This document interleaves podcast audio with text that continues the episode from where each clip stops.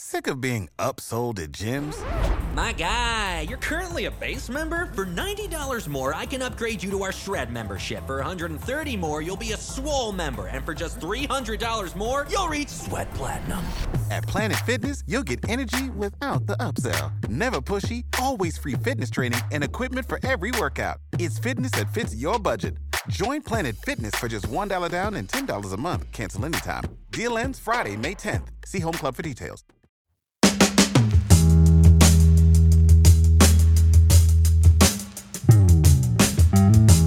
Hi, I'm Chow Tu, and I'm here to give you a preview of some of the Slate Plus episodes we did this season for 1 year. So with these episodes, we wanted to expand a bit and explore more of 1977, so we got some Slatesters to dive into the culture of the year and talk about stuff that we couldn't get into in the main episodes. That's what we try to do here at Slate Plus. We want to give you more of your favorite people talking about the topics that they know, and you can get a fuller sense of the story at hand. So first off, we had June Thomas talking about gay culture in 1977 with Madeleine Ducharme, expanding upon the Anita Bryant episode at the beginning of the season. So June was a main consultant on the main episode, and it just felt right to have her come on and talk more about the history that she knows a lot about. But there also are some very basic challenges with queer history, which is that we weren't really talked about in the media. Our struggles were not covered in the paper.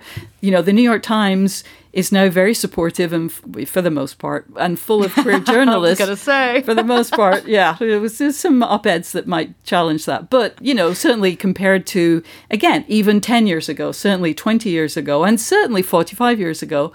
But I think that there was something about Anita Bryant specifically, which we can talk about later, that made this a more of a national story.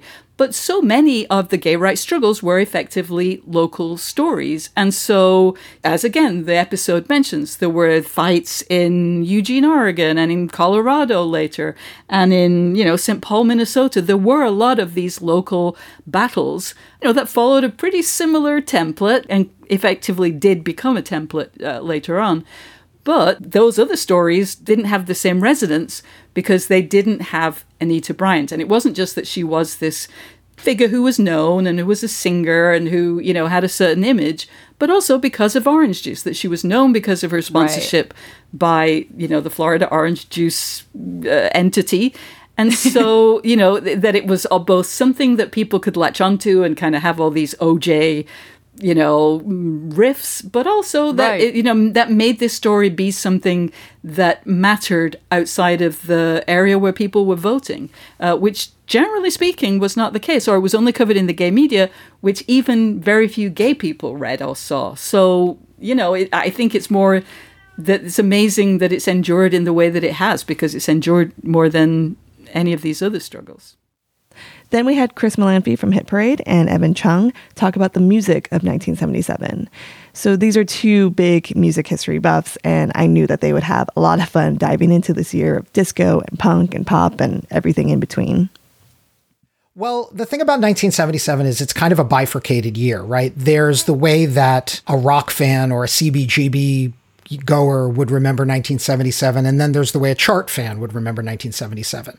I mean, when I think of the charts in 1977, the two words that leap to mind are disco and schlock.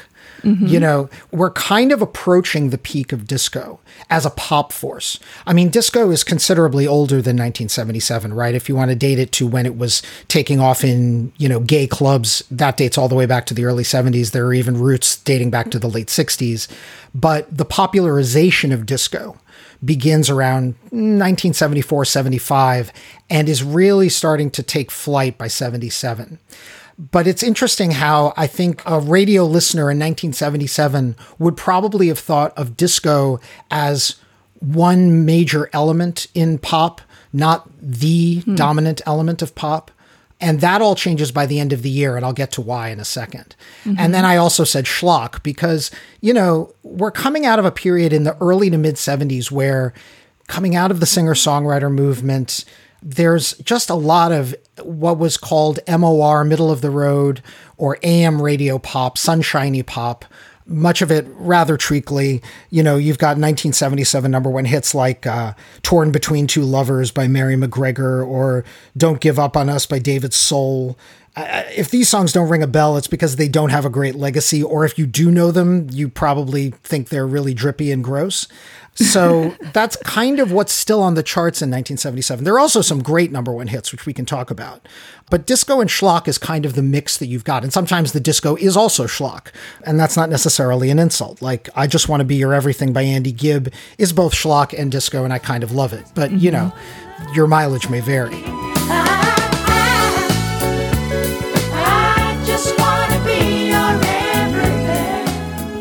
That's on the AM radio side of the dial. And then on the rock side, whether it's what you're hearing on FM radio, which is, you know, kind of AOR, album-oriented rock, you've got the Eagles peaking with Hotel California at this time.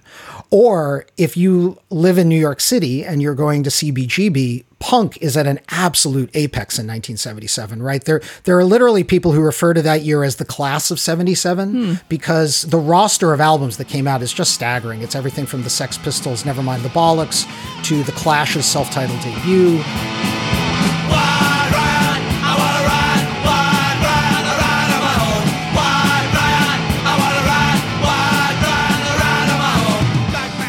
To Elvis Costello's My Aim Is True, The Damned's Damned, you know, The Stranglers, Wire, Suicide. I mean, the list just goes on and on. It's an amazing, amazing year for punk rock, and kind of a year zero for a lot of music that would then infect the mainstream in the 80s, but was still underground in the 70s.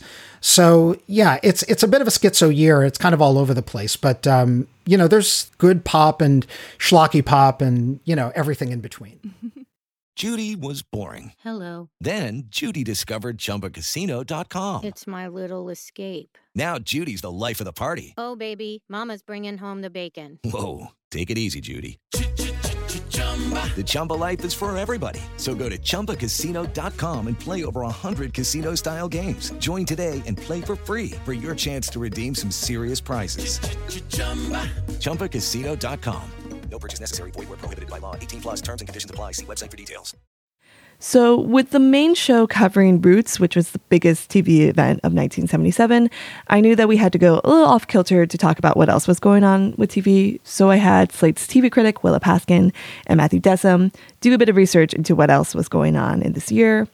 They dug up a weird soap opera satire called Mary Hartman, Mary Hartman, and a new TV innovation called Cube. Here's Willa talking about Mary Hartman, Mary Hartman. So it's called Mary Hartman, Mary Hartman, and the idea is essentially that there's like all these crazy things happening around Mary Hartman, who's this housewife who has like, you know, lives in a small town, a working class town with her, you know, parents and her kid and her husband who has sexual dysfunction, and the cops and the neighbors and everyone's like totally basically very bizarre. And she's really spaced out and like cannot react appropriately to everything happening around her. She's played by Louise Lasser, who's Woody Allen's ex-wife, and she already was at this point. But she's like such a space cadet. Like that's the character on purpose. So like she's like staring into the middle distance, like talking to a friend in her house, talking about how there can't be any waxy buildup on the floor, but there is waxy buildup, but it says there can't be any waxy buildup on the product for the waxy buildup. It's very weird watching it. Like I've tried to watch the show and you're like, this is really long and strange. And then there's like another clip where she finds out that there's like a serial killer loose in the town. And she's like, who would kill like 2 goats and or like 2 chickens and 8 goats? And then she's like, and all the people. But like when she says all the people, she's like already reading her product. Like it's just supposed to be like a satire of soap operas, but also of like the emptiness of like American life.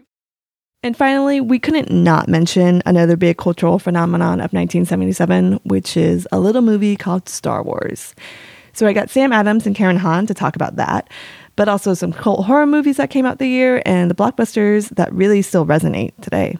Just to sort of set the scene for this a little bit, this is 2 years after Jaws, which is sort of conventionally kind of the birth of modern summer blockbuster culture. George Lucas is coming into this as the director of American Graffiti, which is a very successful sort of but pretty traditional 50s coming-of-age movie, and THX 1138, which is I guess a fairly sort of, you know, highbrow sci-fi movie or whatever, not necessarily something that you would see flowing right into this. But yeah, Star Wars comes out very heavily influenced by that kind of Flash Gordon serials of his youth, and just becomes this immediate sensation. I think there was already a lot of anticipation for it. As you mentioned, it opened in 40 theaters, which is not, they had not yet developed the open in 4,000 theaters at the same time strategy, sort of saturation bombing strategy that we use nowadays.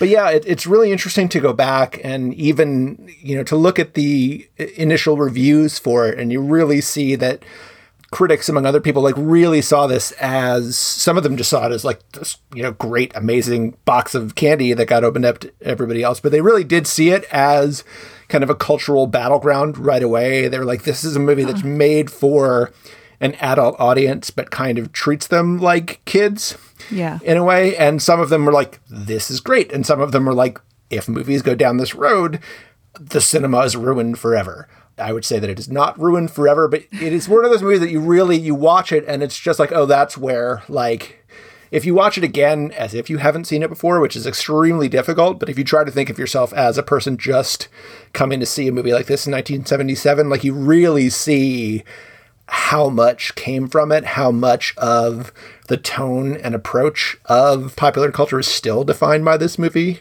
so many years later. So that's all really to say that if you enjoyed this season of One Year, you don't want to miss out on these Slate Plus episodes. We also released an extended version of Josh Levine's interview with LeVar Burton about his experience making Roots, which you can hear in our TV episode. So if you've gotten this far and you really want to hear these Slate Plus episodes, you really need to subscribe to Slate Plus. It's only $1 for your first month, and you'll be supporting One Year and all of our other Slate podcasts. You'll also be able to hear them all ad-free, and you'll have access to every single article on slate.com. To find out more and sign up now, go to slate.com/1yearplus. That's slate.com/ONEYEARPLUS. Thanks for listening.